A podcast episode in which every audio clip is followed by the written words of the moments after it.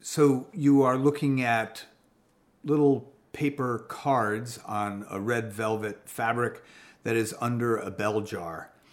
These cards are symbols. Uh, they're metaphors, symbols, drawings of metaphors that I drew after I did the painting that's on the left.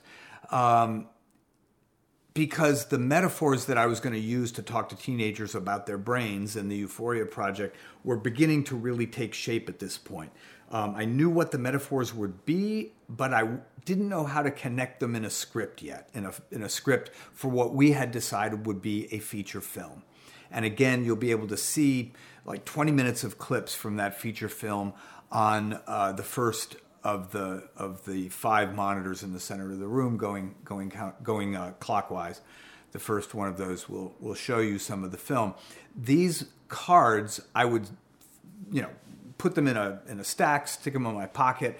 I would go to a cafe or I'd go somewhere for lunch or a bar. Maybe I would spread them out on a table and just look at them and try to figure out how could I connect this image of a pilgrim's hat, which is so connected to American story about ourselves, with an image of an angel or of a fast car and so on.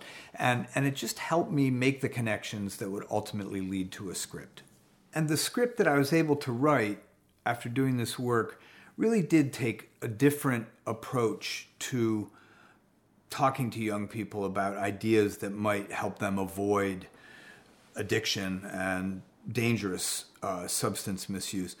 And the idea ended up being fairly simple, really. It was just to say, look, don't be ashamed of wanting to feel good.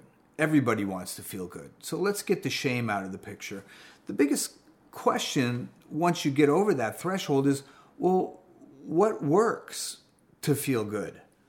And the thing about taking a lot of illegal drugs is it, it, it, doesn't really work. It works less and less well over time. And it, and, and it doesn't sustain, you know, it's just one second you're high and the next minute you kind of feel awful, you know.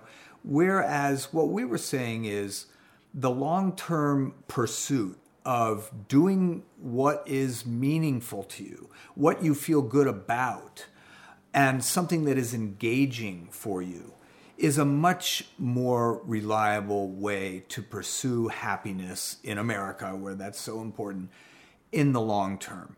So, all that crazy process that we did in the first few pieces that I, I, I painted and took those metaphor cards around and all that and all that really did lead to a different way of approaching this than was being done at the time. And in the study that was done, um, as part of the grant, uh, we we learned that students really did get that idea, and that the way we told the film, which was using these metaphors, did get them talking, and their ideas changed over time. And that's the great thing about using metaphor is that people have to reflect and maybe talk about it with each other. It doesn't just go in like some simple, clear message. You know, you really have to kind of work with it. So that's the result of the uh, of the Euphoria project right there.